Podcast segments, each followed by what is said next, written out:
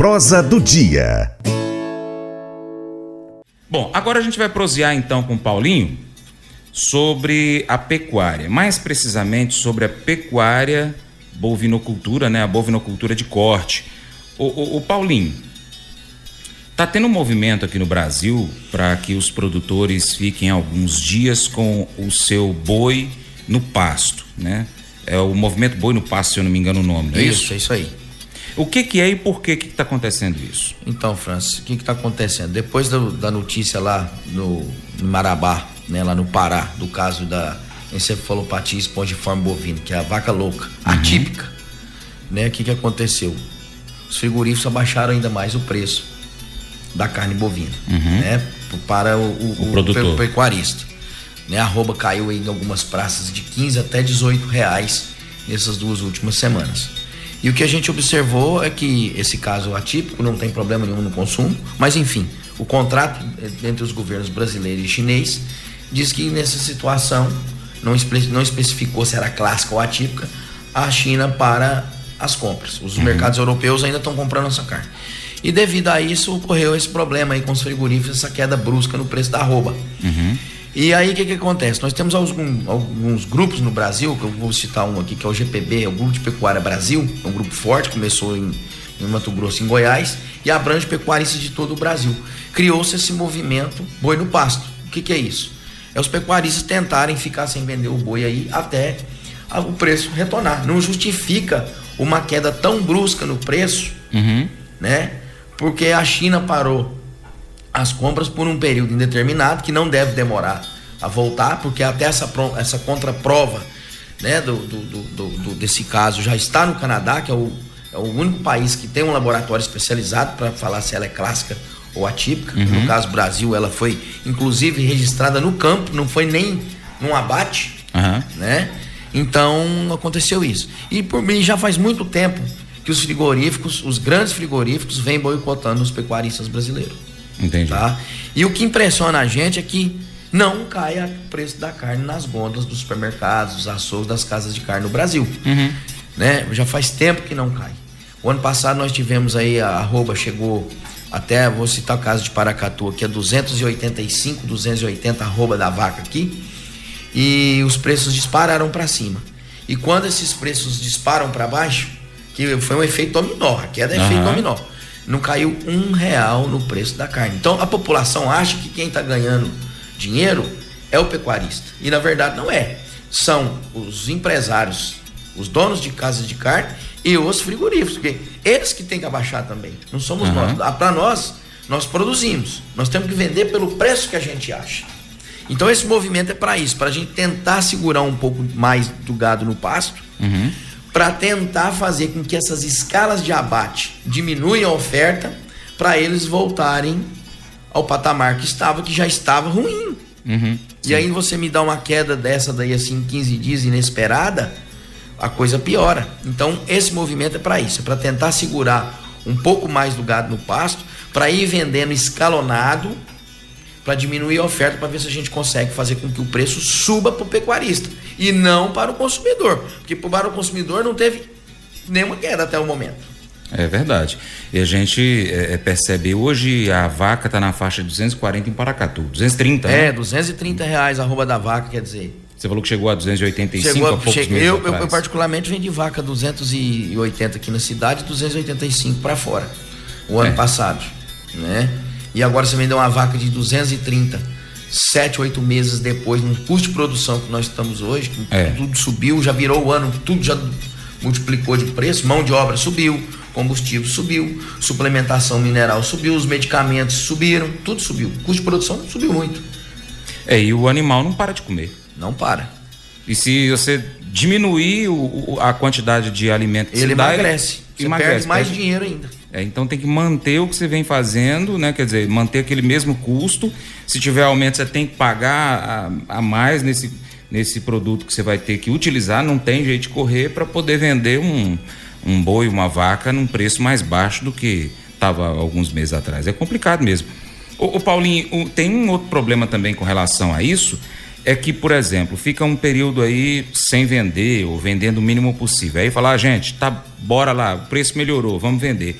Aí todo mundo vem de uma vez, cai de novo. Exatamente. É aquilo que a gente fala, o efeito dominó, é, é, eu sempre falo isso. O pecuarista está esperando a rouba a 300. O que uhum. acontece? Nós somos dessa maneira. A gente espera o, o, o boi a 300 reais arroba, ele vai a 298, não, vou esperar 300. Todo mundo espera o 300. Aí ele não vai, ele não sai do 298. O que que acontece? Todo mundo vende a 298 ao mesmo tempo, ele volta para 290, 285 uhum. de novo. Então a gente nesses movimentos, a gente tem que ter a cautela de se organizar para justamente não acontecer isso. A gente não fala para não vender nada, a gente fala para você vender escalonado, para justamente evitar o efeito dominó ao contrário. Você uhum. faz um movimento para ser positivo, ele pode se tornar mais negativo do que já está. Entendi. Então você tem que ir vendendo escalonado. Ah, eu tenho 500 bois para vender. Vamos vender 150 essa semana. Vamos ver o mercado.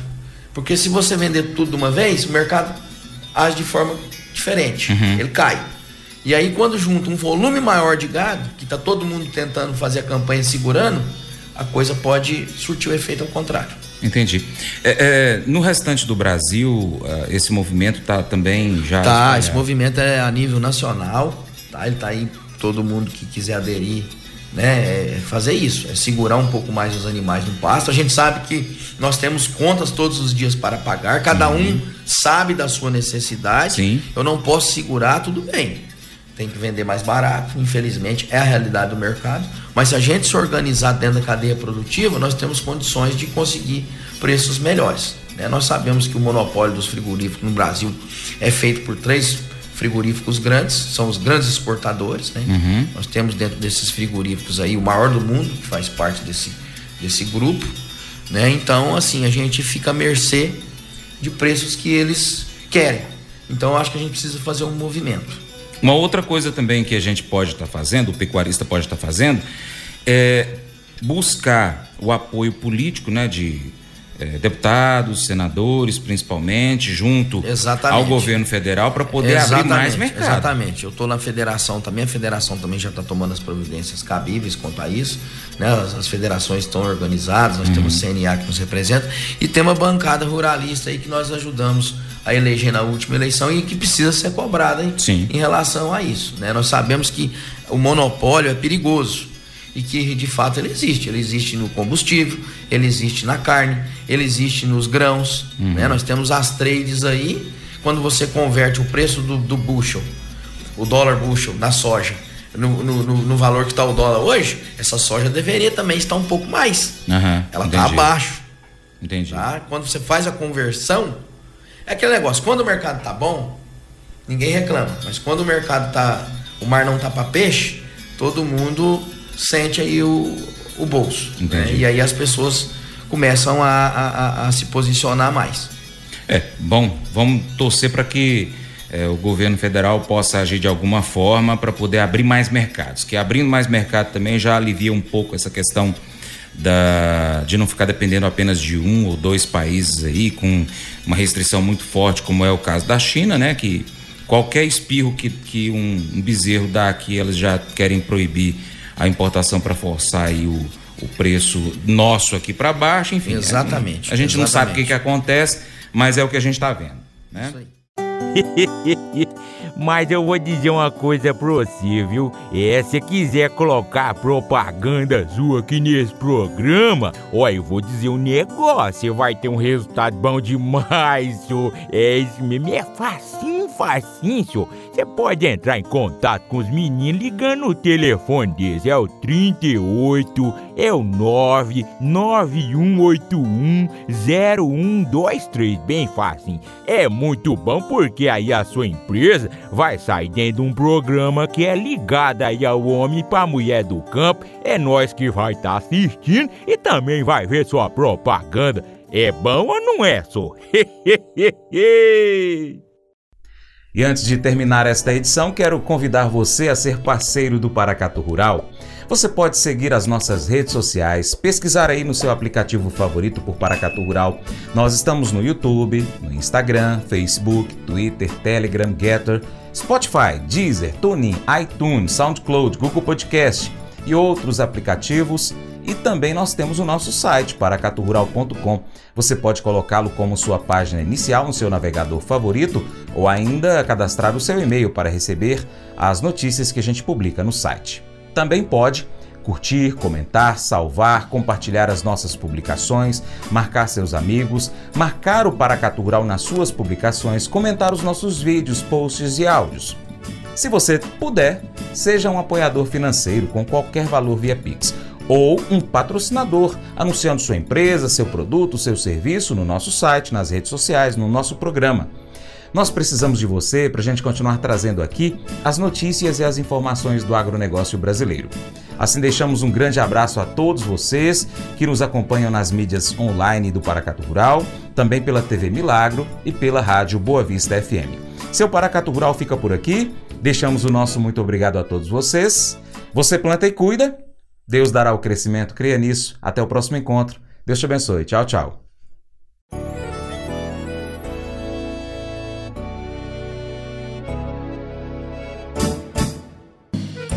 Acordo de manhã para prosear no mundo do campo, as notícias escutar. Vem com a gente em toda a região com o seu programa Paracatu Rural. Tem notícias, informação e o mais importante, sua participação. Programa Paracatu Rural. Programa Paracatu Rural.